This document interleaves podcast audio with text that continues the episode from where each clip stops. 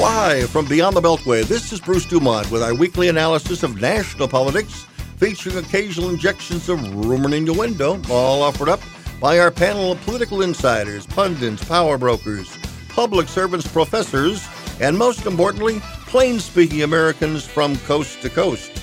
Tonight featuring commentary by conservative commentator Bruno Behrend, Esther Joy King, a representative of Vivek Ramaswamy, Richard Porter, the Illinois Republican National Committeeman, and in our second hour we'll be joined by Charles Lipson, a University of Chicago professor emeritus. Nice to have you with us. We're live from our studios here at AM 560, just outside Chicago in Elk Grove Village.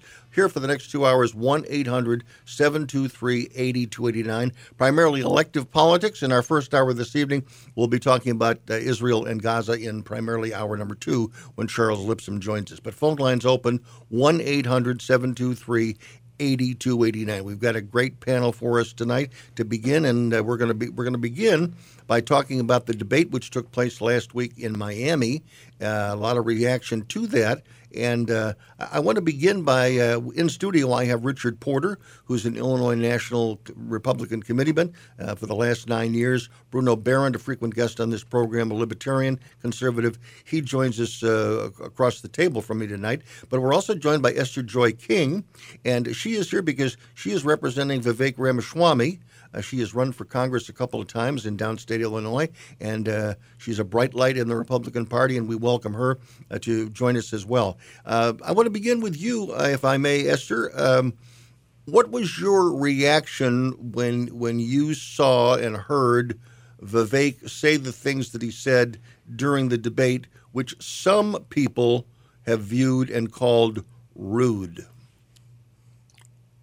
Bruce, First of all, thank you so much for having me to represent Vivek. I am mm-hmm. on Vivek's campaign team, and we're barnstorming Iowa right now. So I'm talking to you today from Iowa. Mm-hmm. The reaction to the debate, I find it fascinating that there's been two separate interpretations of what happened on the debate post debate. Mm-hmm. And it, it kind of represents the division in the Republican Party that there's one group of people that came out of it that said Vivek crashed and burned. However, all the data supports that he was the winner, bar none, of the debate. And the reason I say that is that night, Vivek was the number one trending topic on Twitter. He was the number one searched name on Google. Our fundraising was higher and uh, than all the other campaigns. So when you look at the the data that supports where did people's mm-hmm. attention go? What did the people really appreciate? And Vivek was the winner. The, the, the mainstream media, New York Times, made Nikki Haley the winner, and they hated Vivek Ramaswamy. Said he he fell on his face, but that's the New York Times, right? So who do you want to stand oh, yeah. with? Do you want to stand with mainstream media, or do you want to stand with the people? No, I, I, by the way, just to give you my response, well, that first answer, I was saying, holy, yes, go, go, go, go. Not so much because of uh, Ronnie McDonald, but again, uh, but uh, McDaniel, but what he had to say uh, to Lester Holt and the NBC people. I mean, he called upon them to really explain, uh, you know, their, their whole history with the with RussiaGate. So I really liked it. To me, uh, I think he won the talk show uh, host's uh, opinion because they like they like fire and brimstone, and he gave it. But my question to you, coming back, this is as a almost as a as in a personal way now. Um, in the in the battle between he and uh, and Nikki Haley, did he go too far when he brought up her daughter in the part of the discussion that dealt with TikTok? Well, one key uh, conversation topic that's been happening on in the in response to that is that if we're not if we're making adult children off limits we better not talk about hunter biden as republicans. And so nikki haley's daughter is an adult. And so do i think that we should have been fighting about tiktok topics? Probably not. It wasn't the best representation for what republican primary voters mm-hmm. needed to be able to make a decision for who they're voting for. But the the attacks on the attack, so to say, uh, if you apply that logic across the board, it's pretty hypocritical. Okay, uh, I want to get reaction from our in studio guest Richard Porter uh, to you. Uh, you're, you're, for Ron DeSantis. We should mention that. Yep. But uh, what is your reaction to what Ramaswamy had to say and that, that battle between he and uh, Nikki Haley. Did it go too far as a as a longtime political guy? Did you cringe when you heard him say that? Well, I, I was in Miami in the audience, and the reaction was uniform in the building, which was, "Oh, it just it just didn't feel right." Now, I think if he if he qualified it by saying your adult daughter, because I think everybody was sort of picturing a twelve year old doing a TikTok, mm-hmm. and that really would be out of bounds. And and I think that Esther's point, as usual, Esther's fabulous, uh, is a good one, which is if this is an adult daughter, uh, that's just a different kettle of fish. And uh, and so I think that without that context, it was off the mark. With that context, it would have been more appropriate. Bruno Behrend, to you, when she referred to Ramaswamy as scum, what was your reaction to that? That well, that might have been the lowest point. That was debate. well. Fortunately for her, that kind of got buried in applause lines and the continuous uh, interruption from the the um, moderators that stopped everybody at some uh, arbitrary minute and a half mark or whatever. They, they I thought it, they definitely did a better job moderating than the idiots at Fox. And I didn't watch the Fox debate, but that's just stuff that I've heard. I, I think that the entire panel should have been embarrassed in their level of attacks on everybody. I think DeSantis, again, probably the most stable of all of them, uh, avoiding attacking anybody unnecessarily. I, I, one of the things that I find so annoying about the and, and you know Bruce I was gonna I was gonna get on your case because when you called me and invited me on the show you asked had I watched the debate and I told you generally I don't watch debates anymore because they're too painful and this was no exception this was a painful debate to listen to but I did listen to the whole thing today and, and again, listen or watch. Uh, I well, I, I had it on YouTube and I would watch it on occasion, okay. but I was also trying to. Um, my, my yard is completely buried sure, in leaves, it. so I was trying to do some background noise, background noise and everything. But it was, you know, I'm a policy guy, and I was impressed with, like, all of them came up with some decent policy, and all of them are a far cry, or a far far and above any of the Democrats you could possibly imagine. I'm, I'm trying to imagine a Democrat other than possibly Joe Manchin. But what what, what really bothers me about these debates is that. Um, first of all, the, the worst people in the world for the Republican Party are the gaggle of idiot consultants who tell these people that they have to speak to the lowest common denominator, they have to speak fast, they have to attack each other, they have to find some way to break out of the pack. And, and, and these kinds of consultants are destroying the Republican Party in that all any of these people ever do is attack each other and they go after each other. You you let this I company. Don't get, I don't. I don't get a sense that uh, uh, that Vivek is is is a consultant's dream.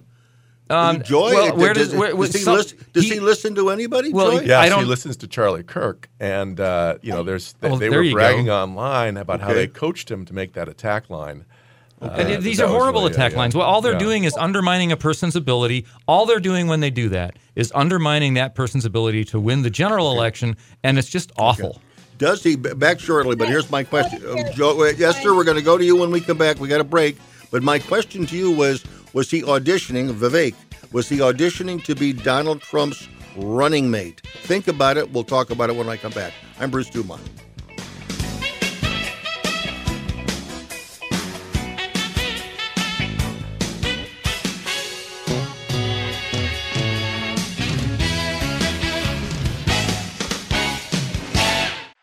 Jersey Mike's, you can elevate any sub by getting the juice red wine vinegar and an olive oil blend. It's how a Jersey Mike's sub gets its exquisite zing and how bites get boosted.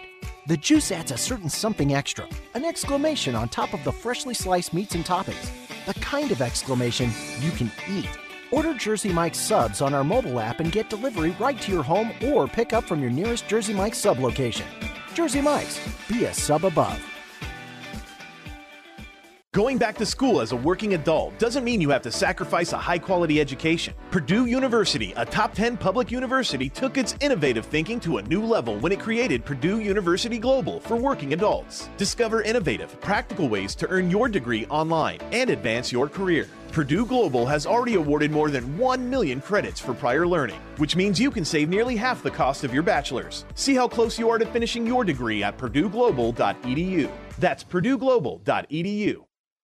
I think it's just vapor. Vaping is safer than smoking, isn't it? There's really not even that much nicotine in them, right? One vape pod has as much nicotine as one pack of cigarettes. My kid? My kid, My kid knows it's dangerous. 5.4 million American kids vape, and most think it's harmless. Get your head out of the cloud. Talk to your kid about vaping. Visit talkaboutvaping.org. That's talkaboutvaping.org. Brought to you by the American Lung Association and the Ad Council. Hi, I'm Dr. Nia Heard-Garris with today's tip for kids from the American Academy of Pediatrics. As parents, we want our children to grow up healthy and strong. That means helping teens take responsibility for their health as they become young adults. One way to do that is to make sure they have one on one time with their pediatrician. That helps them become comfortable talking about any health issue with their doctors and with you. So make sure to give your teen a voice, it's good for their health. For more on teen health, visit healthychildren.org. This is the story of a very special woman. In a matter of seconds, she turned herself into a great mathematician or an entrepreneur. Her knowledge was limitless and still is. She could also make monsters disappear, especially those that lurked in the shadows under the bed. Once, this woman put back together a teenage girl's broken heart, which had been shattered in a thousand pieces, just by giving her a bear hug. She masqueraded as a regular person at work, but as a superhero at home. Everyone knows her as Gabriella. I still call her mom. Your hero needs you now, and AARP is here to help. Find the care guides you need to help, complete with tips and resources at aarp.org/caregiving. A public service announcement brought to you by AARP and the Ad Council.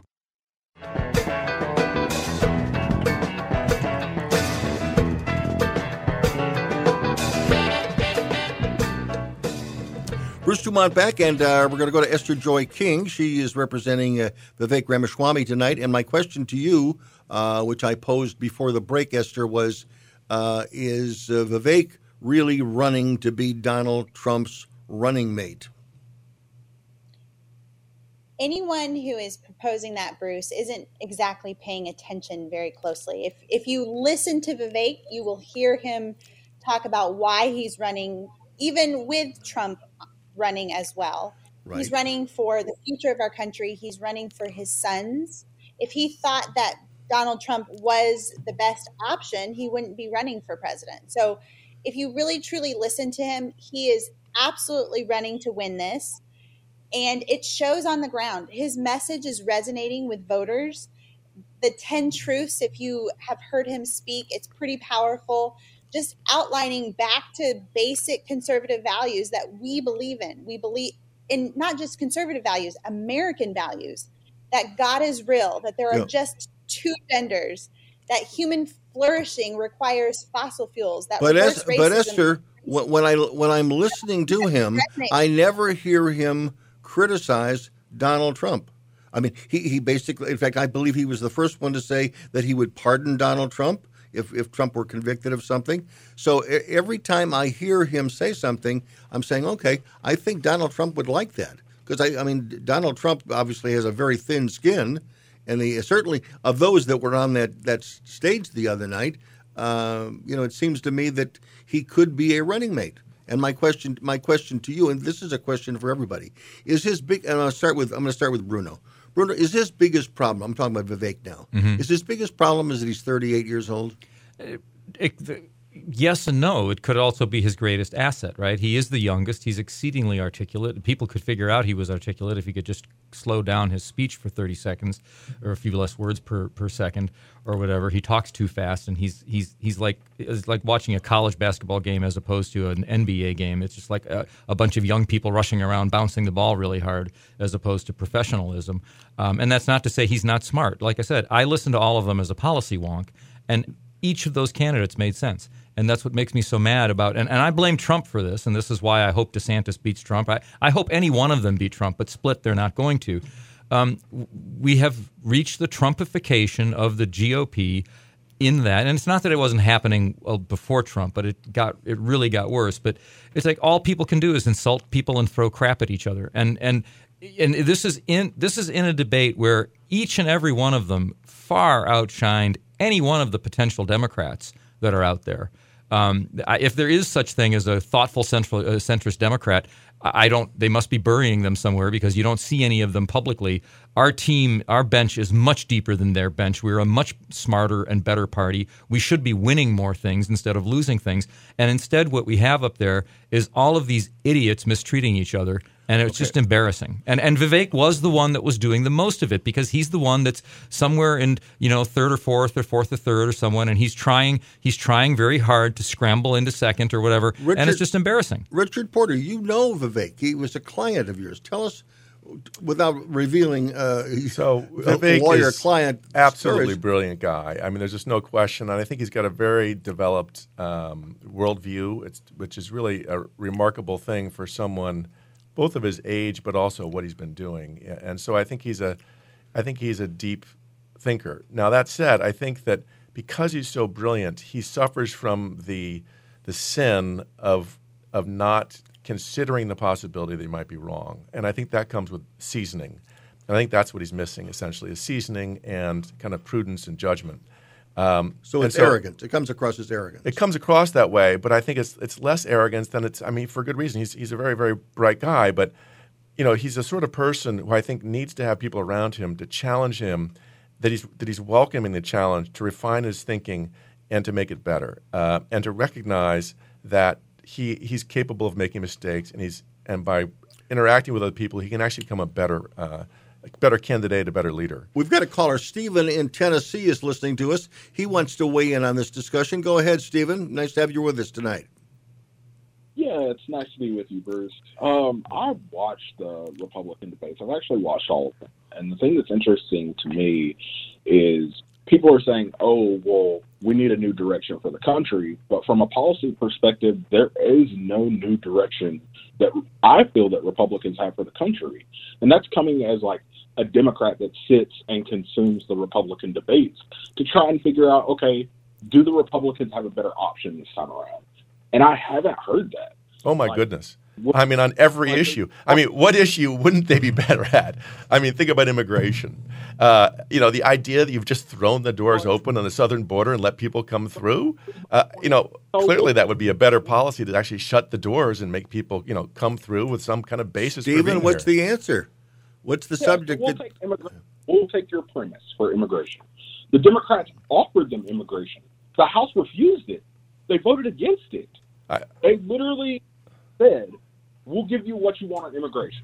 We're we're done with this argument. No. Did they say this? Yeah, I, I, don't. I, I, don't know. Never what, happened. Uh, you must be in a part of Tennessee. The, the, actually, the opposite is true. I'm not a Trump fan, but Trump was the one who was offering uh, um, Dreamers a way in, and it was the Democrats who refused to do that because they couldn't give Trump a win. I mean, I, I exactly. so correct. you want to try a second issue? I mean, you know, go for go for two. I mean, my premise is correct. Are you saying that the Republicans weren't offered a bill from the Democrats as a compromise bill? The, Are you saying they no, the Democrats have never accepted the premise that the border has to be secure? Okay, the border must be secure as part of okay, any so kind of a deal. And if you just, I mean, the idea of just kind of floating some bill, we're going to make a whole bunch of new Democratic voters, and you knuckleheads are going to fall for it. I mean, what planet are you on? That's not going to happen. New Democratic voters, you have to be a naturalized citizen to vote.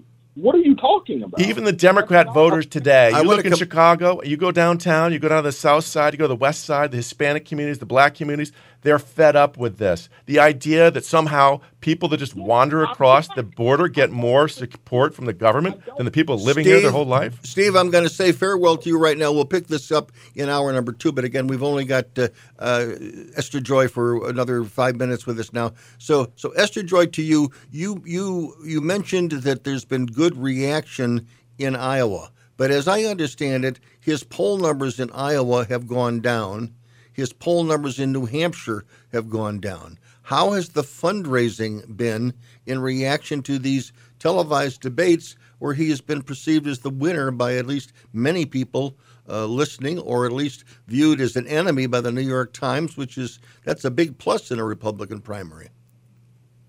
We've certainly had very successful grassroots fundraising, but one reason that Vivek has the capacity to be so bold in his thoughts and in his thinking is he's not beholden to any donors in the donor class. And so for him, being his number one largest donor himself, he is able to be disruptive in his thinking and ideas and and that's kind of what has created him as a candidate that he gets to be disruptive in the conversation and i, I want to go back to the the 38 year old you asked earlier the question of is that an Sure, asset and right. not only is it an, an is it an asset for Vivek himself, it's also an asset for the Republican Party. Vivek is throwing wide the doors to ex- accessibility for young people, and he's bringing more young people. And by being excellent in communication on social media platforms, that kind of thing, he's attracting people to our party and that is a huge asset that we have as a party that we need to learn to capitalize on rather than having the establishment class criticize or lash out at him asking what is he doing right? And how can we use that as an asset to expand how we bring people into the party? And that's going to be a key strategy that skyrockets vivek to the top uh, we believe as a team for the 2024 primaries I mentioned uh, that uh, you are representing him this evening. You're working in Iowa, as you said earlier in the interview. Uh, in the case of Vivek, did he come to you and offer you a job, or did you go to him and seek a job? so during my run for Congress, Vivek was a friend and supporter. And uh, he called me up and said, Esther, I know you believe in the mission of saving our country. Would you join my team? So that's how I ended up on Team Vivek. Okay. And if there's one thing, will will we ever hear from his wife or see a little bit more about his personal life? Okay, so that's a great question, Bruce. I Apoorva is his wife, and he has two young boys, Karthik and Arjun, who are three and one, Mhm. and they're they're featured pretty prominently. Apoorva, she is more of a badass than Vivek is. She is a surgeon. She's a, a throat surgeon at OSU uh, Teaching Hospital, and she does surgery to save people's lives from Monday through Friday, and then joins the campaign trail on Saturdays and Sundays when she can and she loves the campaign trail and has done a lot in in helping build the women's coalition and things like that. Uh, but she is a pretty extraordinary human being as well. And uh, one last question: Where is he a resident? If she if she is in Louisiana, I I thought that he was a resident of Ohio. She's in she's at uh, OSU, Ohio, Ohio. State Medical School. Ohio State. Yeah, okay. she's they're they're in Ohio. Okay. And my OSU, last my, my, my last question to you, my last question to you is uh, this is a solicitous now, but uh, he was a guest on this program uh, in a sort of a, a backhanded way about three or four months ago. Uh, can you see if you can get him to be a guest on Beyond the Beltway some night and maybe take some telephone calls? I think he'll have more free time in a couple of weeks uh, once we get past the Iowa caucuses. I think we're spending a lot of time on Vivek. I love Vivek, brilliant guy. He's not going to be he's not going to be there at the end. what what's the question, Esther, I'll or the you in answer? Put you in touch with our communications team. Okay, very good. Okay, Esther Joy King has joined. us. She's only available for hour or for the first half hour of the broadcast, which is why we've been uh, Vivek uh, focused here. But uh, Esther Joy King, thank you very much for joining us. We will continue and talk more about other candidates, including uh, Ron DeSantis and uh, also Nikki Haley. We haven't talked much about her this evening. We'll do that when we come back. I'm Bruce Dumont from coast to coast, border to border, and around the world at BeyondTheBeltway.com.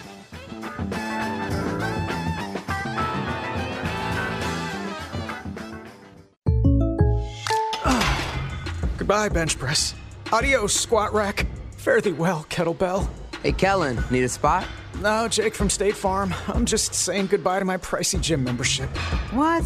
Don't give up what you love. State Farm has options like insuring your home and ride with great rates on both. Nice. Hey, can I buy you a protein shake or a granola bar or. For surprisingly great rates, like a good neighbor, State Farm is there. Call or go to statefarm.com for a quote today. Going back to school as a working adult doesn't mean you have to sacrifice a high quality education. Purdue University, a top 10 public university, took its innovative thinking to a new level when it created Purdue University Global for working adults. Discover innovative, practical ways to earn your degree online and advance your career. Purdue Global has already awarded more than 1 million credits for prior learning, which means you can save nearly half the cost of your bachelor's. See how close you are to finishing your degree at purdueglobal.edu. That's purdueglobal.edu. Let's be honest. The National Symphony may not be in his future, but he wanted to try violin. So you said yes because you love him. And if you love him that much, love him enough to make sure he's buckled up and in the back seat. Find out more about keeping your kids safe in your vehicle at nhtsa.gov slash the right seat. Show them you love them. Keep them safe. Visit nhtsa.gov slash the right seat. Brought to you by the National Highway Traffic Safety Administration and the Ad Council. Matthew. Huh? Oh, sorry. It's okay. I just need you to listen to me. I know that a lot of times, Mom, it might not seem like I'm listening to you, but I am. I hear you. And what you say really does matter to me. I mean, let's be honest. No kid likes rules, but I get why we have them. I hear you, and I know it's because you care. All the talks we've had over the years, including what you've told me about not using alcohol and other drugs, they stick with me. And believe it or not, they really do make a difference, especially at times that matter most. Hey, want a drink? No thanks, I'm good. So thank you, Dad, for talking and preparing me for what's ahead. Thanks, Mom, for never giving up and always being my biggest fan. Thank you for letting me know what you expect, so I can try to meet your expectations. Thank you for talking. For more information about talking with your kids about underage use of alcohol and other drugs, visit underagedrinking.samhsa.gov. I think it's just vapor. Vaping is safer than smoking, isn't it? There's really not even that much nicotine in them, right? One vape pod has as much nicotine as one pack of cigarettes. My kid? My kid. My kid knows it's dangerous. 5.4 million American kids vape, and most think it's harmless. Get your head out of the cloud. Talk to your kid about vaping. Visit talkaboutvaping.org. That's talkaboutvaping.org. Brought to you by the American Lung Association and the Ad Council.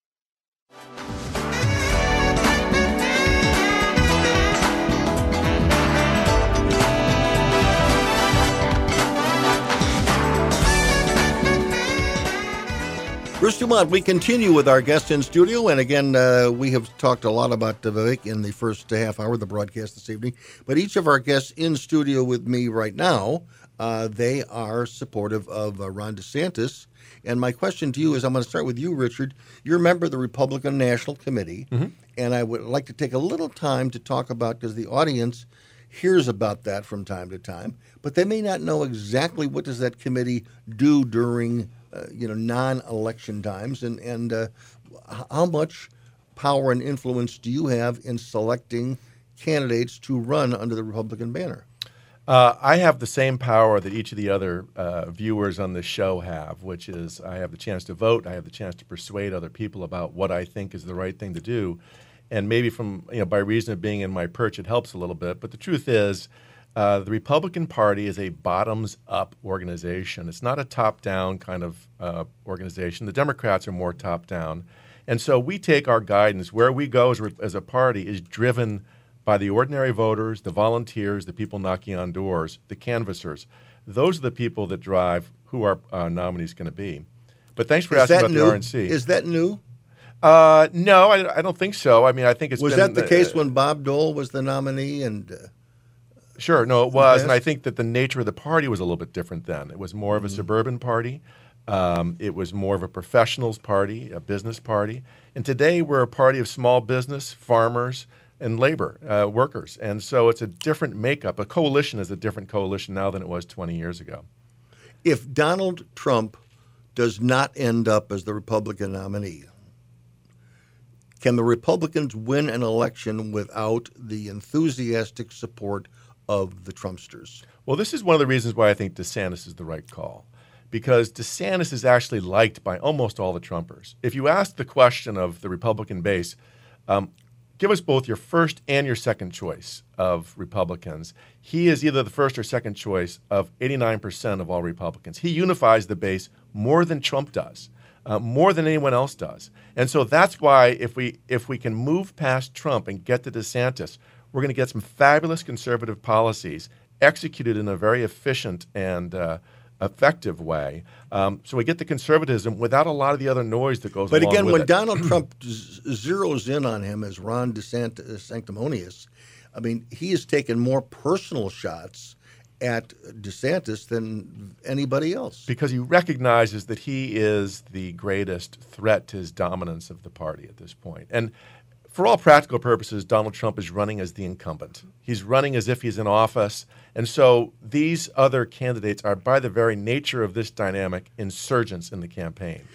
Bruno, in your view, what happens to the country if Donald Trump wins, and what happens to the country if the Republican candidate loses the next presidential? Well, when you say Donald Trump wins the nomination, or Wins- he wins the nomination and he's elected president of the United States. What does that? What does that? Is that good for you? Um, you he's not your favorite. I mean, he's not my favorite. He. Uh, what happened? He's no. He's. I will. I will do everything I can to defeat Democrats and undermine Democrats everywhere and anywhere I can, whether Donald Trump is the nominee or not, because the Democrats simply have to lose.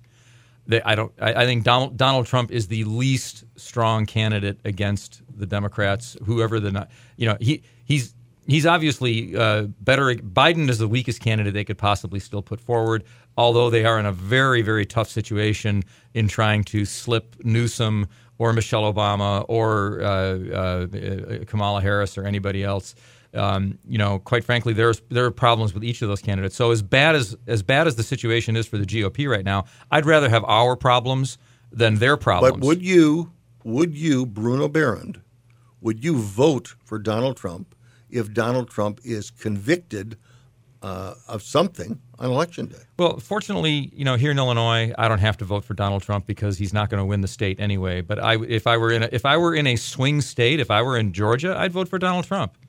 Um, and I, that's and that I'm saying that begrudgingly because I really honestly don't like him, and I don't think I don't. You know, it's like every all of his all of his people talk like he's ten feet tall and he walked astro, astride the earth and saved humanity. This is nonsense. That's what Ronald Rick- Reagan did. Donald Trump outperformed expectations, and that, and up until COVID hit, and then he kind of biffed COVID enough. He didn't do it entirely, and it wasn't all his fault, but he biffed COVID enough that he was able to be taken out, even though he got 10 million more votes than he get he did uh, four years before. Richard, you are an attorney. You've been an officer of the court for m- your entire adult life. Could you vote for Donald Trump if on election day he has been convicted of something? I plan to vote for whoever the Republican nominee is. And I think uh, the idea of talking about Donald Trump being convicted as a felon is way ahead of the curve. We don't have any idea what the evidence is going to be at those trials, and we don't know how that's going to turn out. I believe a fair finder of fact will recognize that there's been a kind of pursuit of Donald Trump that's gone on from the very day that he entered office, and that has not been some fair prosecution. So I'm going to wait and see what happens in those trials. But I am I intend to vote for the Republican nominee come November, whoever that might be. I happen to think that the best candidate in the field is Ron DeSantis. Uh, but the truth is, I think it's one of the things that Bruno said. Any one of these candidates would be an effective president and would be better than the current president that we have today. I asked the question a few minutes ago about what what does the RNC do. Uh, tell me a little bit more about that role that you have, and and uh, uh, is it one of persuasion? Or So no, no. Uh, the RNC really is like the road, and the candidates are the vehicles on the road. We try to create the infrastructure to facilitate candidates to do what they do. Candidates choose their own consultant, they choose their own messaging, they build their team for whatever it is they need to do, and, it- and it varies by the district where they're running. So the, the candidates are like small entrepreneurs, and we provide some of the backroom services that facilitate their running. So, for example, uh, we will provide the data services uh, about the voters, and so that they can do some modeling around that to identify who's likely to like their message. Um, we provide information services in addition for uh, we training, for example, about the for the candidates. We also provide uh, litigation support now. One of the things we've done over the last three years, we were barred by a consent decree for 40 years. Now we're doing more and more around election security. It's a major feature of what the RNC does. Um, we have we're involved in more than 80 lawsuits around the country. So we're a, major uh, litigation shop now. We provide data services, we provide modeling services, training, but it's all backroom stuff. The candidates themselves choose the message on which they run. They choose the path they're going to take. Does Donald Trump, if Donald Trump were here tonight, do you think he would say that the RNC has performed and treated him fairly over the last, say, year and a half? Donald Trump was very complimentary at the Republican Jewish Coalition, the RJC meeting in Las Vegas. He, uh, uh, on tape, was talking about uh, how much he appreciated Ronna McDaniel, and he proudly appointed her and thinks she's done a great job. So I think he'd like to see the debates go away because he's the front runner, and I think he'd just soon not have that competition. Uh, but beyond that, he is a supporter of Ronna McDaniel because of the fine work that she's done recognizing that this is primarily a fundraising operation. It's not a message shop. And so people have the wrong impression of what the RNC does. We're here to provide support services. We're not out in front defining uh, what the messages should here's be. Here's a story. I'll be in just a moment, Bruno. But uh, here's a story that I heard, uh, you know, uh, back in 2012. I heard that when Donald Trump appeared to be rolling towards the Republican nomination, 16, yeah. Uh, there, Uh-huh. 60. There were there were a lot of people that were uh, that got together. They were they were concerned about who was going to be a heartbeat away, and they didn't want Donald Trump just to pick his own running mate. They used the power and influence, including of the RNC, to basically propel and push Mike Pence as an acceptable conservative who really was there to watch over, representing the establishment, to watch over Donald Trump. So is the there story any truth that, to that? The story on that, actually, it's even more fun than that. So Donald Trump had offered the vice presidency to Chris Christie. It's one of the reasons there's this bitter split between Trump and Christie. but Christie had prosecuted Jared's father. So Christie was poison to Jared. So the kids, the Trump kids got together and decided that Pence was the right person for the vice president. And so what they did is they arranged, they pushed their dad, go meet with him, go spend some time with him. And if you go back and look in the news stories, when he went to meet with Pence, there was a little news story that the plane was broken. The plane was out of commission. So he had to stay. And he had to stay and have dinner. And then, by golly, he had to have breakfast. And then the plane suddenly got better and they were able to fly out. The plane was never broken. it was. The kids basically set it up. They were trying. They managed their dad and they steered him towards Mike Pence. That wasn't the RNC. That was uh, Ivanka, and it was Jared, and it was uh, uh, uh, Donald Jr. and so forth that, uh, Who that would- managed that. Who would the RNC or the establishment, because again, the RNC is usually always referred to as the establishment, um, who, who would they be whispering in Donald Trump's ear to be a running mate this time? Well, I don't. I don't necessarily take the characterization of the RNC as the establishment because it's people that are elected from the state parties, and the state parties, again, we reflect whatever the nature is of that state party. Um, I I think that they would like to see someone that counterbalances and brings other strengths uh, to the office. Mike Pence, while he was vice president, did really a terrific job supporting the president and delivering a message. He was very strong with our evangelical voters. So I think that it's going to be part of you know an electoral strategy to look at the field and decide who can add the most to that candidacy. But again, I think we'll be better off if we have a Ron, Sant- Ron DeSantis and maybe Kim Reynolds uh, kind of a ticket going forward. Who was your Who was your number two there? Kim Reynolds, perhaps governor of Iowa, or I could see Nikki Haley as a great vice presidential candidate. Again, someone that supplements a little bit different, different part of the country, um, but delivering a kind of a consistent message. Um, I think that's what you're looking for as a mm-hmm. vice presidential candidate. We've got to pause right now. Bruno, when I come back, I've got a lot of questions for you as well. In fact, I want you to be thinking about who who your running mate suggestion would be to Donald Trump. If Donald Trump has is running away with this, what do you want him to be thinking about insofar as his running mate? Because that running mate, he basically is anointing that running mate to basically lead the party when he leaves. I'm Bruce Dumont, 1 800 723 8029. Richard Porter and Bruno Behrend are here. Back shortly. Going back to school as a working adult doesn't mean you have to sacrifice a high quality education. Purdue University, a top 10 public university, took its innovative thinking to a new level when it created Purdue University Global for working adults. Discover innovative, practical ways to earn your degree online and advance your career. Purdue Global has already awarded more than 1 million credits for prior learning, which means you can save nearly half the cost of your bachelor's. See how close you are to finishing your degree at purdueglobal.edu. That's purdueglobal.edu. At Jersey Mike's, you can elevate any sub by getting the juice red wine vinegar and an olive oil blend. It's how a Jersey Mike's sub gets its exquisite zing and how bites get boosted. The juice adds a certain something extra, an exclamation on top of the freshly sliced meats and toppings. The kind of exclamation you can eat. Order Jersey Mike's subs on our mobile app and get delivery right to your home or pick up from your nearest Jersey Mike's sub location. Jersey Mike's, be a sub above. What if the music stopped? If the familiar voices were silenced? If there were no breaking news updates? What if your companion and connection to your community came with a monthly fee? Don't worry, we're free local radio with you wherever you go, celebrating 100 years and looking forward to the next 100. We are broadcasters. Text radio to 52886 and let Congress know you depend on your local TV and radio stations. This message furnished by the National Association of Broadcasters. Why was the basketball court all wet? Because the players kept dribbling on it. The dad joke. Corny, groan worthy, but also one of the simplest ways to share a moment with your kids. What did the buffalo say when he dropped his son off at school? Bye, son.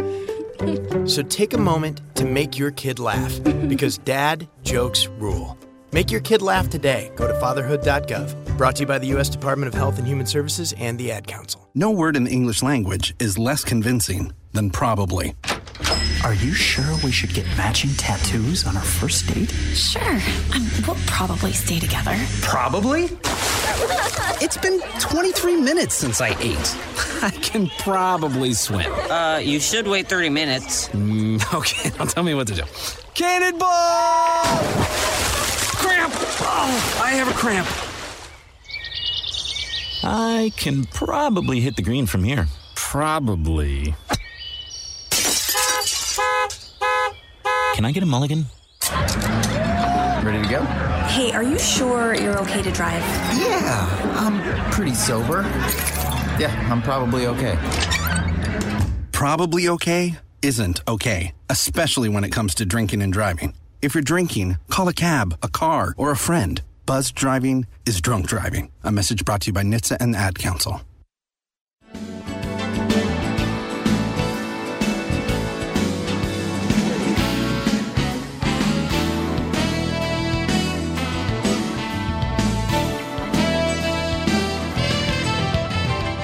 Bruce Dumont, we continue from uh, Beyond the Beltway, and this is uh, AM 560. That's uh, our home base here uh, just outside Chicago. Elk Grove Village is the exact name of the suburb, and 1 800 723 8289 is the phone number. After the break, coming up uh, at the top of the hour, we're going to be joined by Charles Lipson, professor emeritus from the University of Chicago, and uh, we'll be switching gears talking about other topics at that particular moment. But again, I want to go back to Bruno Behrend because I had asked him the question uh, uh, who he would recommend if Donald Trump were to take your call. Who would you recommend as his running mate? Uh, I think the most, if they haven't, this is why I was so mad about everybody screaming at each other and calling each other names. And Donald Trump is the worst uh, person here. I mean, uh, the worst offender um, because he recognizes DeSantis as probably his top tier threat. Uh, he's ripping into DeSantis all the time, whereas DeSantis would probably be the best. He would be the best uh, conventional choice, and the best unconventional choice, even though I don't like him that much, would be Ramaswamy because you just you, you're handing off from an older generation to a newer generation, and you're handing off to somebody who, independent of Esther's denials, may very well be running as a stalking horse with and for Donald Trump, given the their connection on the back channels of some, you know, popular, uh, you know, conservative activist types. One fly in the ointment. Uh, the mm-hmm. vice president has to be from a different state, right? As Florida, the president. Right. So, uh, so DeSantis is out of the box. Okay. Right. Well, and then and and I doubt he'll pick Nikki Haley. Um, you know, I like DeSantis the most. I think Nikki Haley might be at this moment in time the most electable. I just wish all of them. I would just with Haley and DeSantis would uh, be the would be the one person to go up against Trump, and the rest of them would get out of the race. Um, it, it is, with the with the vote split, there's no way Trump loses. Could he? Could, he uh, and, and Nikki Haley? Could they smoke the peace pipe? Do you think that they could ever get back together again, knowing Donald Trump's uh, ego and his personality? Uh, could he ever forgive and forget uh, any indiscretion that he perceives that has come from Nikki Haley? Richard? Yes, I, look, I think uh, the the track record with the president is that he may break up with someone uh, and then they leave his administration or leave his service, but then he starts becoming friends with them again uh, going forward. So it just depends how it plays out, uh, and you know what else happens. But I think I think anything's possible with uh, President Trump in terms of. Uh, where that goes, and again, I, I think that we're better off going in a different direction. I should mention that that uh, if you look at certainly the New York Times poll, it it stunned me that in all the key states that Donald Trump has to win in 2024, at this moment in four out of the five out of the six states, he is leading Joe Biden at the moment. Again, we're a year away, but he has a lead in states that, frankly, I didn't think he would ever have a lead in, and I said that a couple of weeks ago on the program. But as I look at the races and, and the various, uh, you know, uh, ballot or the po- polling that's taken place, it says that Nikki Haley would be the strongest candidate. That Which- she beats Biden by a wider margin. Uh, well, that makes perfect sense, though, because and, and, and we don't know if if any of these polls are necessarily true uh, at this moment in time. I mean, they're just snapshots. So if, if the election were held today, so to speak, whatever he says. But the reason Nikki Haley is, I mean, first of all, she's an attractive woman. Second of all, she's very well spoken. She has a good track record. Third of all, sub, she brings back suburban women. Um, if you know, I mean, it, it, it, the Republicans lost. They, they lose permanently, probably for a long, for a, a wide variety of reasons. Suburban women or moderate suburban women, uh, because of Donald Trump. A, a good number of those people come back with Nikki Haley at the helm. She's a good candidate. Richard, your response to that? I, I actually agree with that that analysis. I mean, I think uh, Sarah Sanders is who is the current buzz as a possible running mate, and Sarah is uh, off to a good start as governor of Arkansas. She was formerly his spokesperson for a Right. couple of years, and uh, interesting possibility. I think I think uh, Kristi Noem in South Dakota is an interesting possibility. Um, but you know, we'll see what happens on that. Does I it mean, have to be a female? doesn't have to be, but I think that we have so many great leaders. I, I one look one of the things I, I observed about President Trump, he's perpetually optimistic and he's perpetually alpha. And so he actually does better with women advisors than he does with men. And so if I were to give him two cents, I would take I would populate the top tier of the administration with great, fabulous women advisors for him to work with because I just think the interaction with them will be more smooth and productive than it is sometimes. You look at these generals and these other, you know, it always became Yeah. sort of a manhood thing between them. And I, I think you're better off with highly talented, fabulous women advisors if it's I President think you're Trump. right. I think he did, to, to some extent he did that last time, though. Yeah, As look so at Kellyanne as far as- Conway. As, as far as the campaign, no. Yep. I think you're right. I think the one thing is is that with with with with Nikki Haley, uh, who by the way uh, we don't have a representative here this evening to talk about Nikki Haley. Uh, I would say first of all, I thought she was she did a terrific job on the debate. She's done a terrific job on the debates. Uh, it bothers me that she's running poorly in her home state, but she's running against Donald Trump. Um, I'd like to know a little bit more about what her husband does, and a little bit more about the charges that uh, you know she's been on the board of companies that have made uh, a lot of money. Some of the things that Vivek has had to say, but I would think that she would give Joe Biden a run for the money. In fact, I would put all my money on her. I think of, of those non-Trump people, I think she is the most likely to get elected for for a variety of reasons. And I thought her answer on abortion uh, the other night was the best answer I've heard from a Republican ever. Well, what I don't understand abortion. is, for forty, what's it been, uh, fifty years, we've been begging the court to turn it back to the states, and by doing that, it's no longer a constitutional right. Right. Because it's not a constitutional right, there is no basis in Article One of the Constitution for Congress to take any action with regard to abortion. I don't know why we don't have just the answer that this is now a state issue, and from a presidential point of view. Uh, it's got to be something that we just got to move to the states on. We've got to pause. Uh, when we come back in the next hour, we're going to be joined by Charles Lipson from the University of Chicago. He's the professor emeritus there. I'm Bruce Dumont. Thank you very much for joining us. Again, 1 800 723 8289. Bruno Behrend will be back. Richard Porter will be back making his. Uh, I think he's making his first appearance, but he reminds me that he's been here a couple of times before, so that's my brain uh, freezing before you. Again, uh, great panel this evening. We're going to be talking about a variety of other issues, including uh, Israel and Palestine, getting your reaction on that. I'm Bruce Dumont. Don't go away. After news, we will return for another full hour of Beyond the Beltway from Elk Grove Village in Chicago.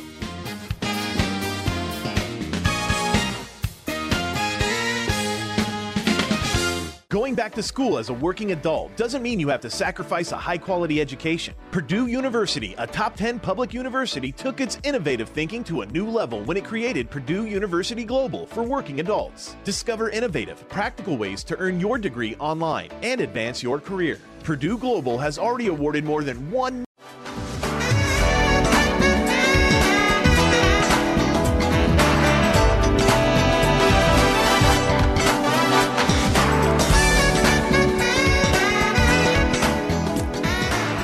Bruce Dumont. You are listening to hour number two of Beyond the Beltway this evening. Nice to have you with us, along with uh, Richard Porter, who joins me in studio, and Bruno Behrend. We are now joined by Charles uh, Charles Lipson, who is professor emeritus from the University of Chicago, a frequent guest on this program. And uh, one of the things we did not talk uh, in our last broadcast about, our last hour, was uh, what happened last Tuesday uh, where Republicans appeared to be on the losing end of some key races, not only for the gubernatorial race in Kentucky, but also in Ohio with a big referendum there, and also in Virginia.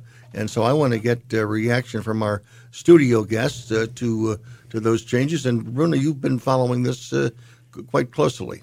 Well, first of all, the the, the big the big media takeaway is that Republicans are going to get crushed on abortion because abortion is the big issue, and and there's certainly some evidence to back that up, given uh, you know what they say about Virginia, particularly the referendum in Ohio, and so on and so forth. Um, I'm less familiar with the gubernatorial race in Kentucky. Uh, in Ohio, I think they were running. A, there, there was a there was a broad language uh, proposition one, and it was running against and side by side a very very rest- restrictive pro life uh, amendment, and th- so you had a. My understanding is you had a very very clear juxtaposition of two different extremes, as opposed to uh, two kind of moderate competing ideas. Um, I've just been reading some interesting articles about Virginia, and the news there is far less bad for Republicans than the general uh, mainstream media spin is putting out there. Number one, the map had changed, and the and and taking over all the houses was actually a specific goal in writing that map. And if you actually look at counting the votes and the raw number of votes, the Republicans are within one seat in the Senate and within two seats. Actually, one it's like it's like only a, uh, one seat in, in either house. And Youngkin's message on abortion actually performed better than anybody thought it would, which would be I'll promise to do a 15 week limit and and and with with exceptions.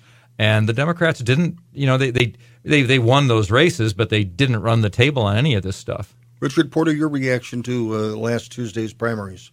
Well, I, I don't think we found the uh, the proper approach yet for abortion. In my opinion, the Democrats have been emboldened with this issue. Anyone that thinks it's not going to be an issue in the race is making a mistake.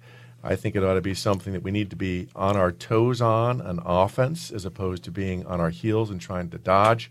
Uh, I think the only answer here is to highlight the extremism of the Democrats. Every single Democrat in Congress and in every legislature where the Democrats control the state their position is unlimited abortion, abortion up to the moment of birth. Um, and they're often against parental consent. So I think the focus has to be less on defining a position that you're for in terms of a restriction and instead focusing on how the Democrats are unwilling and unable to reach a reasonable compromise. And so focus on where they are as opposed to making a big issue out of some arbitrary number in terms of what ought to be. Charles Lipson, a, a, question to you. Uh, looking at the uh, primaries of last uh, Tuesday, uh, what is your uh, analysis of what happened? Well, let me focus on the uh, political side of it, which is what your question focuses on. Sure. I think the first big winner is Joe Biden.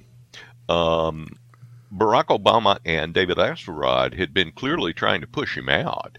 And the fact that the Democrats won really changed things. If he had, if there had been big losses, um, there would have been increased pressure to get him out. Second loser, I think, was actually DeSantis, because DeSantis agreed to a six week uh, abortion uh, ban in uh, Florida. And my general sense is that Republicans lose on a lot of these social issues when they become the dominant issue in the campaign. Uh, it's hard to change that around uh, because of the media control by the Democrats. But I, but that's that. Those are the main political takeaways, I think. Mm-hmm. I want to switch gears and, and talk about the other huge story in the world today, and that is uh, Israel and, and Gaza and what's happening there.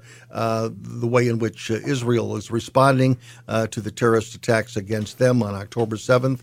And again, I want to begin. I want to begin with you, Charles, uh, on this particular point.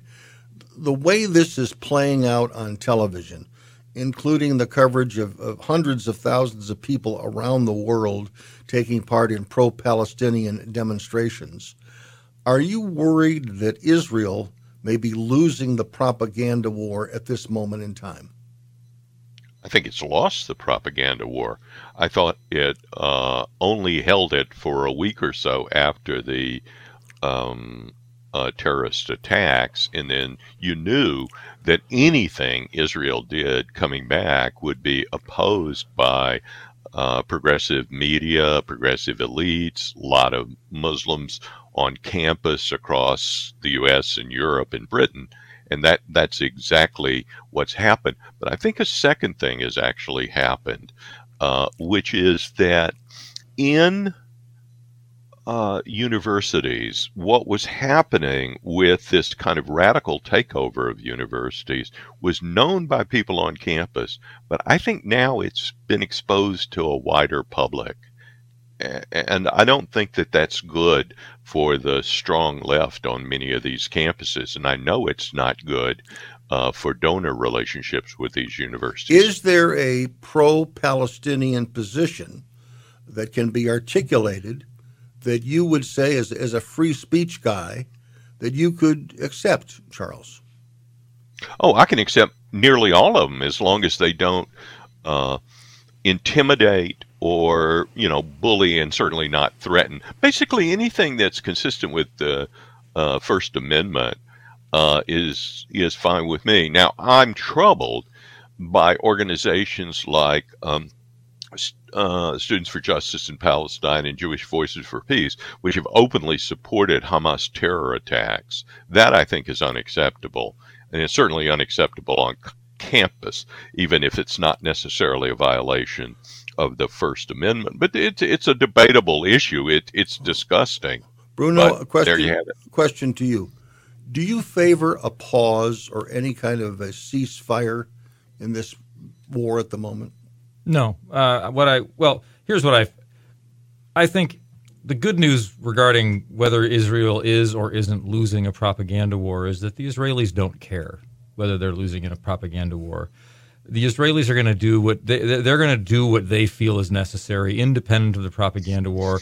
At, at least, at least much harder and farther than anybody else might care about it. Right? Like we, we live in an age here in, in America where every politician is a coward and they're all afraid of their own base, and they're all afraid of their own shadow, and they and and you know with a few exceptions, uh, or they they cater to their base to sound tough, but they would never even they're too afraid to ever you know make any moderate comment Biden or anything. Included? Uh, Biden especially. I mean, Biden's one of the biggest coward of all, um, to the extent that he even knows what it is he's saying. Um, so I think the Israelis are to they're to they're to do what they're to do, and if if they get in real trouble politically, maybe they'll back off. Uh, so let let the Israelis figure out what they have to do to take care of Hamas, and uh, and then see where the chips fall. Um, there's there, there's no reason for uh, doing a ceasefire against uh, Hamas at this point. I want to get reaction uh, from Richard Porter when we continue. 1 800 723 8289. Your reaction do you favor out there in radio and TV land? Do you favor any kind of a ceasefire in this war? Back shortly.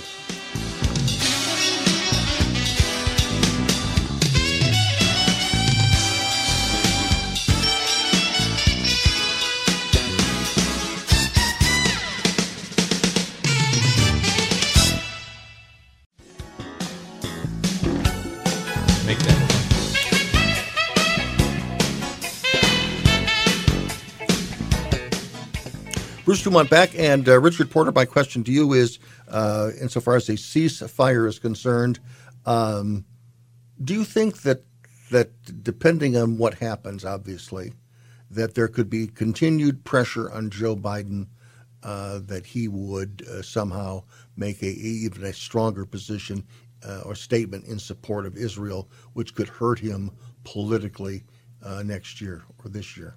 Well, I think there are parties divided on this. Um, I, I, think that uh, the hard left is pro Hamas. Uh, it, has been a very revealing uh, episode uh, in terms of, I think, highlighting how crazy the left is on some things. I mean, the left is driven and animated by this belief in intersectionality of the of the oppressed and the oppressors, and they kind of carry this through in all sorts of areas. And it's a new form of Marxism, which replaces class warfare with this power dynamic, which is, you know, across the idea of anti-colonialists versus the colonialists. And so if you're for the oppressed, then somehow you're for Hamas, even when they commit atrocities. By focusing on this and this groupism, it shows how the left is inhumane. They don't really care about the lives of any individual human being, that anything can be sacrificed for pursuit of some of these ideas. It's a very scary and unfortunate circumstance and shocking. And I think that's the, I mean, the Democrats, I mean, I think is one of the things that Bruno said earlier, they're in a worse place than the Republicans are because of this kind of divide between, I think, regular Americans, you know, who believe in, in you know, uh, God-given rights and the individual, you know, moral standing of human beings, and these group ideologues, ideologues who who don't really care about individual human beings. It's shocking. Do, do you think do you think that the conduct uh, of the Israeli Defense Forces in Gaza could get to a point with with the pictures that we see every night on television, to the point where there would be a massive uh, rejection of Israel in its role because the American people will say too much. It's you know they won't they won't buy that hospitals are being used as protective uh, you know locations for uh, for Hamas leadership. You know they may believe it, but again, if we have if we have days or, or weeks or months of pictures of dead people who are in hospitals, uh, what what's the reaction going to be to that, Charles? Well, it's going to be grim and they will. Uh, I do think American support will fade, and I think that there'll be a, a cleavage, uh, deeper uh, and more important cleavage within the Democratic Party. I think the bigger problem for Israel is what to do after they win. Um, how will they govern Gaza, and will uh, all the damage that they've inflicted actually create a new set of problems, not only within Gaza, but across the Middle East, which was the reason that Iran wanted this attack in the first place. Does anybody believe that the, the hundreds of thousands uh, that have demonstrated in the streets of America as well as around the world. But let's let's focus on what's been happening on college campuses and in large cities in the United States uh, with the pro-Palestinian. Do you believe those are are they pro-Palestinian or are they pro-Hamas? And do, you, and do you see a difference between yeah. the two? There's no practical yeah. difference. I mean, I, I, I agree. yeah, I was going to say. I mean, I think that the Palestinians in the in the Gaza Strip voted for Hamas overwhelmingly. They seem to support them. If they wanted to get out, they would have gotten out. I, you know, I think people try to make that distinction. I, I don't know how it can be. Yeah, there, there's there, there, was some interesting. I, I, saw some interesting podcasts. You know, and I, I, like to go to the podcast world and listen to the people who I think look at things a little bit better than the cable news people do. And you know, it's like it, it, we we in the West, you know, the suburban soccer mom, the general American voter, we think that somewhere in the in Gaza there's like Hamas terrorists and extremists, and then and they're like 10% or 5% of the people and then there's just those poor Hamas or Palestinian people that are that are being tar- you know abused by them or something. It's like if you really look at the, what what happens. I mean, they, they, the the Jewish girl. I mean, I hate bringing stuff like this up on the air, but like the Jewish girl who they dragged into Gaza after dragging her from the the, the, the concert event, and the the the people in Gaza hate the Jews, and they're they're going. They've been trained to hate them. They they they they get anti-Jewish everything cradle but to there's a growing number of people in the United States who hate Jews. Well, they're wrong too. Whether they're in the street or not. Well, and Bruce, I'll just I'll just say this last thing. Maybe the best thing about this horrific situation is that the American people, particularly the American soccer mom and the moderate and the moderate Democrat, finally realize what all of their funding of our horrible public schools and our crazy off the charts universities has given them. It's given them an army of the most greedy, worthless administrators in the world, sucking down future earnings of every college student so that they can put people in schools and in college to learn how to hate Jewish people. That's what you're with that if you're listening to this radio show, when you support public education, you are supporting the promotion of anti-Semitism through a paid class of administrators and unionized teachers who actually believe this crap. And as um, Robert pointed out, they're they're all closet Marxists if they're not open Marxists. Charles, do the hundreds of thousands of pro-Palestinian, pro-Hamas demonstrators in the streets of America do they represent a national security threat to life in the United States? The threat, I think, comes from the open border and the fact that Iran and some of the other uh, radical Muslim states, which believe in terror assaults uh, have sent across people and may have sleeper cells in the United States. Uh, we have something like on the order of 8 million people who've come across, and there's huge numbers of so called gotaways. And the gotaways are not a random sampling of all the people who came across. They're the people who most wanted to avoid being caught, and thus would include a lot of terrorists. So I think that that, by the way, I think that's a huge political, as awful as it would be, it's also a huge political risk for the current administration because they let the border go open. Well, Joe Biden last week made a big point that he was concerned about uh, anti-Islam Islamophobia. That was his concern. He didn't. He has spoken about anti-Semitism in the past, but his big initiative last week was about Islamophobia. Now, again, let's look at that as an issue because that is that is likely to also be an issue that we're going to have to address in the not too distant future.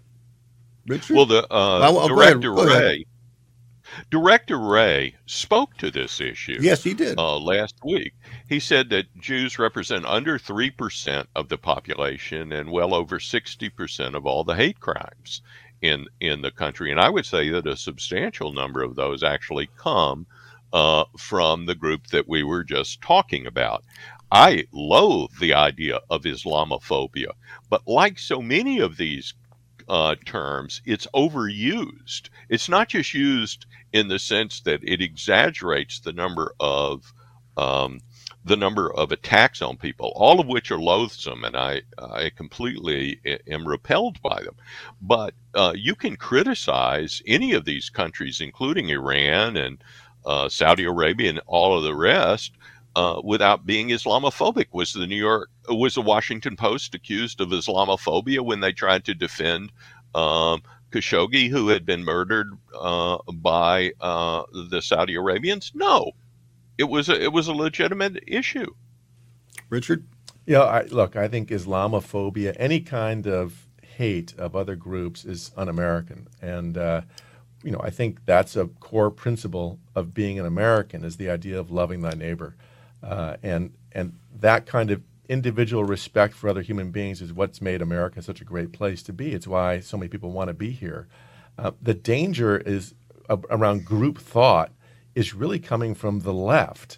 The left is the one that identifies people as members of groups instead of as individuals. On the right, you're identifying individuals, and there's a lot less groupism. But in any event, I mean, certainly it's the case that the president ought to be speaking out primarily about uh, the dangers of anti Semitism because that's what we're actually seeing. Islamophobia is a risk. It's wrong. It's unquestionably wrong. But let's make sure we focus on what's actually happening today on these college campuses. We had a guest last week, Rush Darwish, who's a Palestinian American.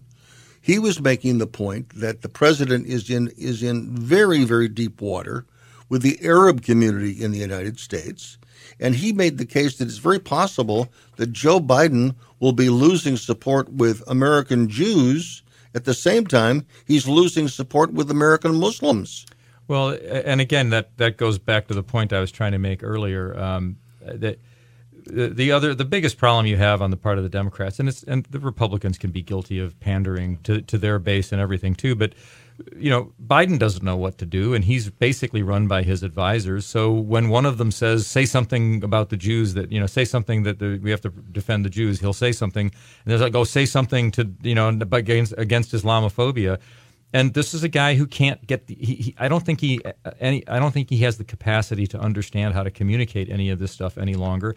And how he, should he be doing it? Well, I, here's the here's the problem. I, there could be here could be the bad answer to it. The bad answer to it is that the people in Michigan who the, you know the the, is, the Islamic community in Michigan. That's the key state. maybe they really do hate the Jews that much. Maybe they really are a problem, and maybe that's not Islamophobic to say so. Could be the truth. Can you be against this policy and not anti-Semitic, Charles? Which policy? The the, the policy of of of, of uh, the United States at this moment. You can be against any policy without being anti-Semitic, but I I don't think you get an automatic pass by simply saying so. And if the if if, if in your mind. Uh, Bibi Netanyahu at this moment. If you saw him on television today, I thought he was terrific on Meet the Press. In fact, I would go and take a look at that, uh, look it up, because I thought he did a terrific job with Kristen Welker uh, on Meet the Press. I'm Bruce Dumont, back shortly.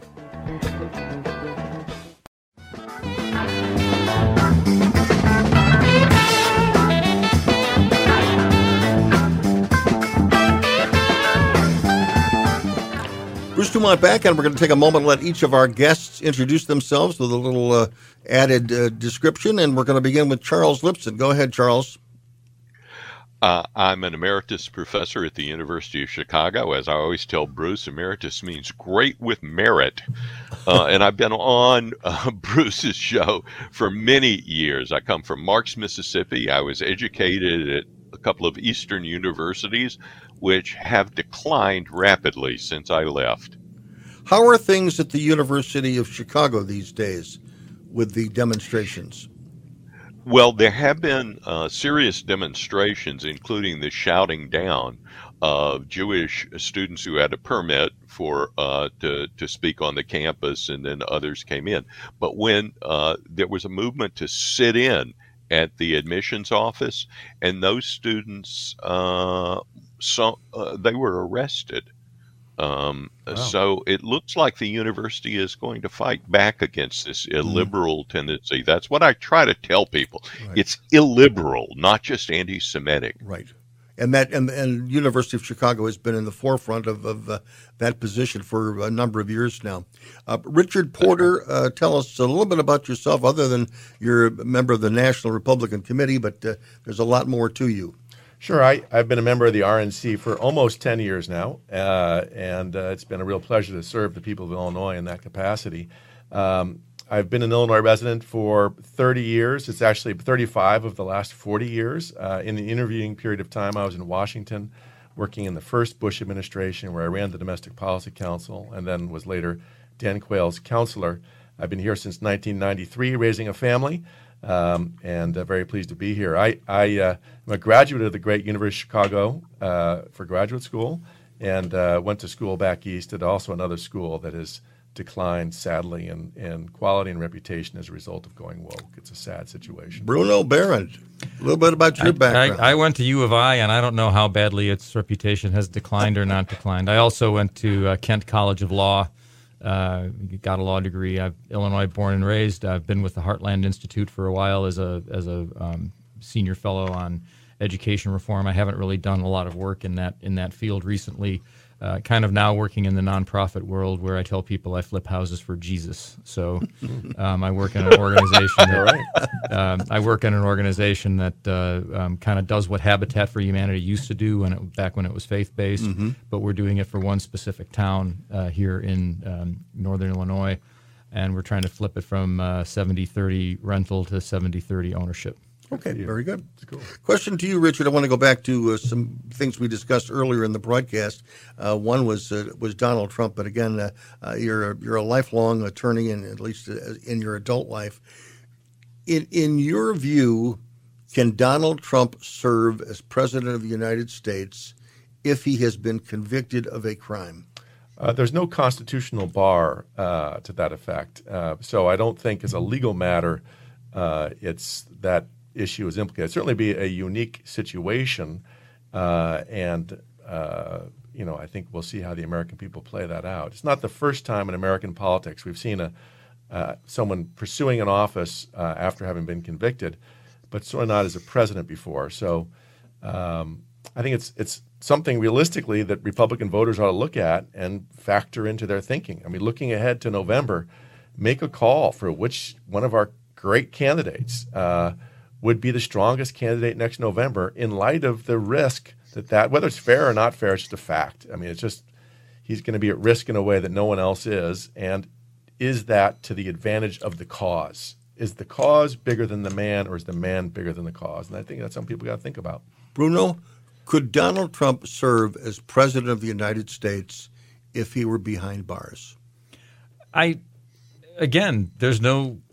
Uh, we're both lawyers. Robert put it out. Pointed out there. Uh, there's no constitutional bar to it. I mean, you could he could get a phone, and you know hold cabinet meetings. You know, who knows? I mean, this is the these are the crazy years, right?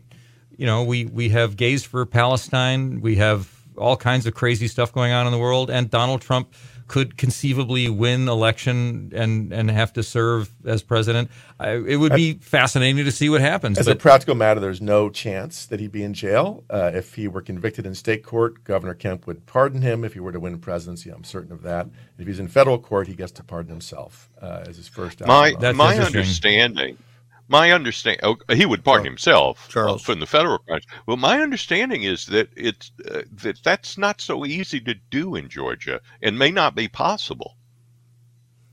Well, well, well. Well, I'm not so sure that don't have to Governor find Kemp. out. I'm not so sure that Governor Kemp will, will let him off. Oh, he would be under enormous Yes, pressure yes. to do it. Yeah, I- enormous. I guess the the other thing too, and and this is you know I- I've looked at I've read articles and I've looked at some of the cases, and I don't have as much legal experience as Robert does, but um, you know the the other thing is what happens if Trump wins, like.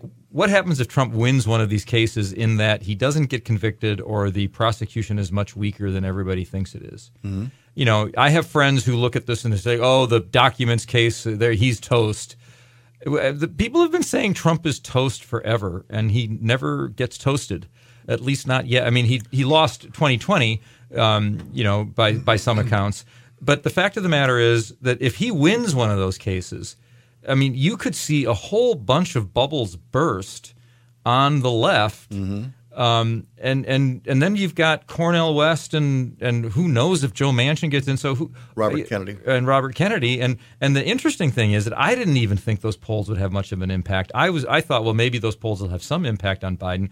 Every single national poll where Kennedy and Cornel are in there, Trump loses a couple points and Biden goes down to 35. Again, I want to go back to Richard for for a, for a practical question. Here. Sure. If Donald Trump were to be convicted of one of these crimes, it creates the situation where he could still serve, but again, it would be very there would be a lot of legal action, I would assume. Uh, as a lawyer, of all the cases that he is involved in, and the various counts that are out there, ninety plus counts, as a lawyer, which is the which is the most troublesome case to you, either legally or morally? Uh, I don't want to speculate about them. I, I don't think I have a, any special insight in terms of you know the facts uh, or the law in Georgia or in the on the documents case. I think the documents case is likely to be postponed anyway till after the uh, election. So I think it's likely to be the D.C. case or the Georgia case that'll occur if they occur before the uh, the election.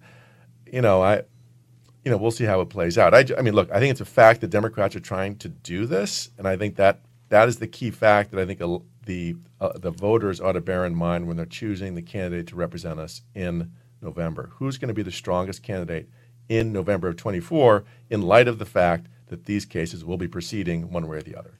Do you see any candidate that Donald Trump would uh, yield to? I want to ask you that, Charles. No.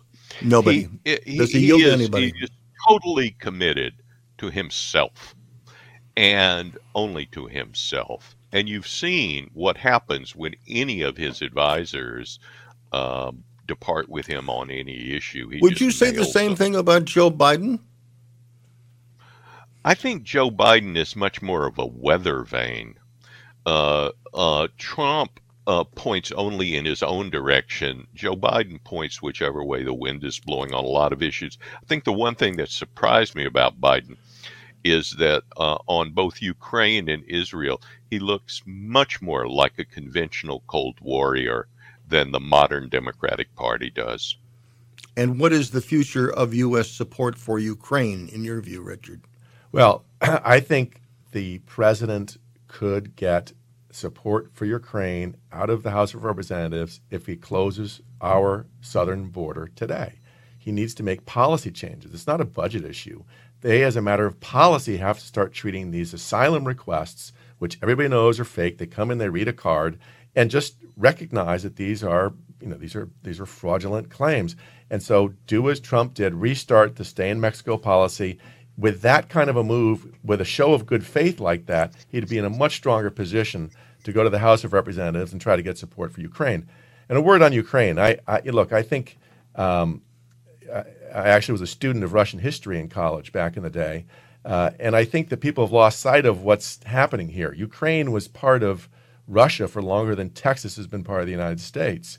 Uh, the current boundaries of Ukraine were drawn by Khrushchev at a time when all the territory was controlled by the Russian oligarchs. And at that point, it didn't really matter where the border was. And so the war has moved to a point of stalemate at this point, And I think that it's important for us to recognize it's at stalemate and act accordingly. Um, our strategic interest is against Russia.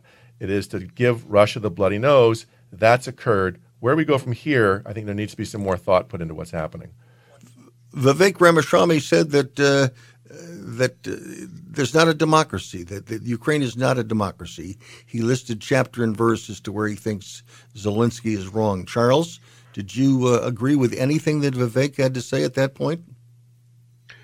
Vivek is an embarrassment to the American political system. The fact that he's even on the stage it is an embarrassment, and uh, I, I completely agreed with Nikki Haley, who by the way, I think is by far the strongest candidate in the general election. I think she could win going away and carry both houses. Did he, even though you dislike him, did he have a point to to make?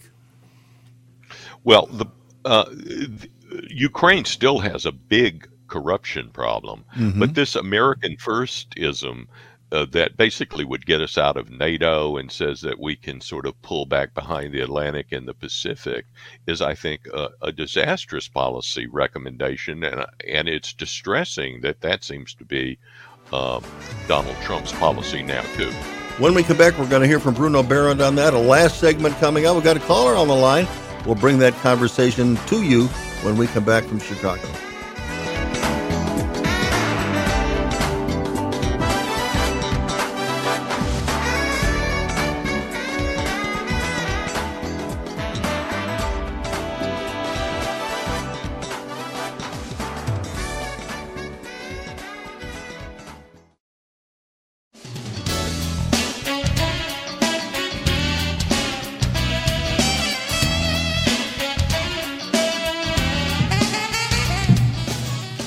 Have saved the big political news of last week to the very end.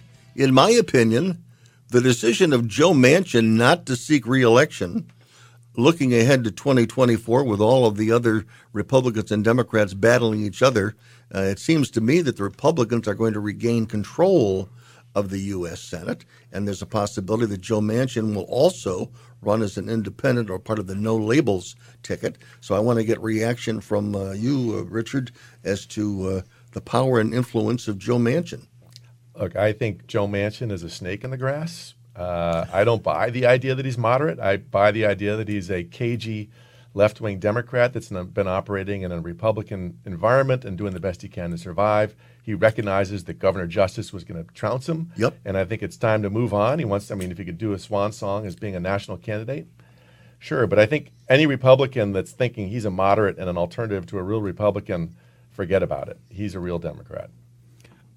Bruno. I, I tend to agree with that assessment. Um, and I'll, I'll, but I will say this: uh, I love the fact that Cornel West is in. I love the fact that Robert F. Kennedy is running as an independent. Um, I think I, I think uh, if if Manchin gets in, uh, he I think he definitely hurts uh, Biden more than Trump. Um, I think would uh, he get in as the presidential candidate, or would he get in with, with Romney? Because the two of them are talking.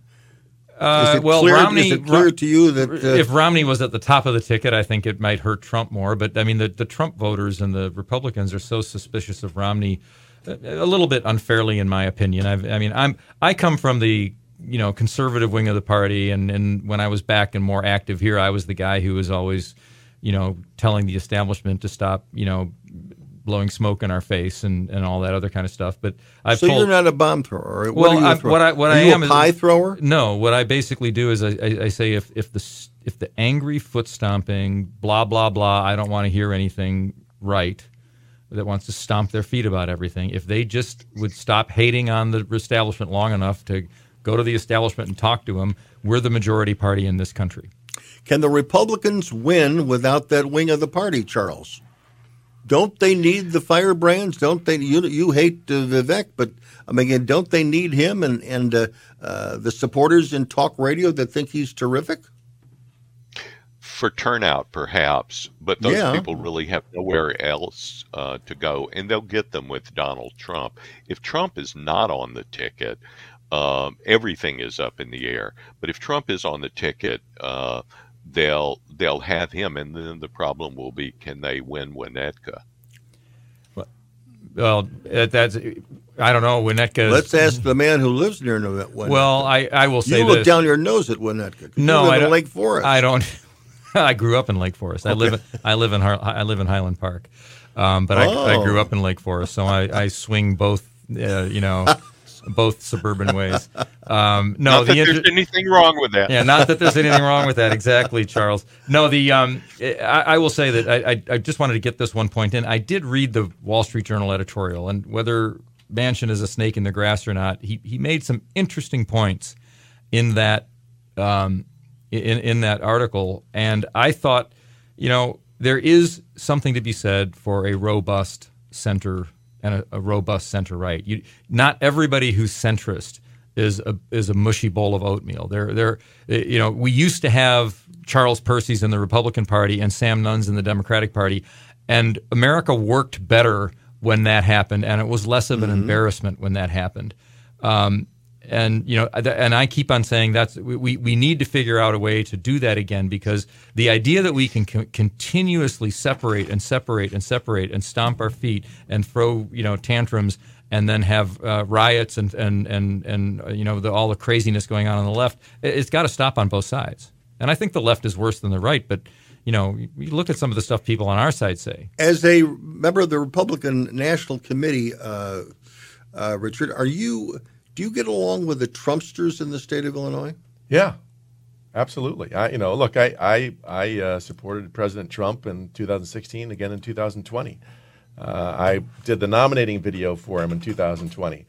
So, look, I, I think it, for every season there's a there's a candidate, and I think that Donald Trump was the right person in 2016. I think he's the wrong person in 2024. Um, and so, you know, I I'm not I don't hate Donald Trump. I'm not an anti-Trumper.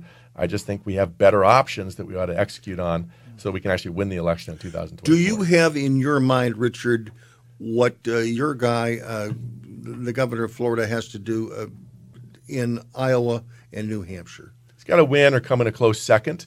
It's got to change the dynamic because right now there's a lot of people that are for Donald Trump because he's the apparent incumbent, Mhm. and so you got to change that dynamic by putting by, by making it appear that he's vulnerable. Once he's vulnerable, then there will be a chance to step back and assess.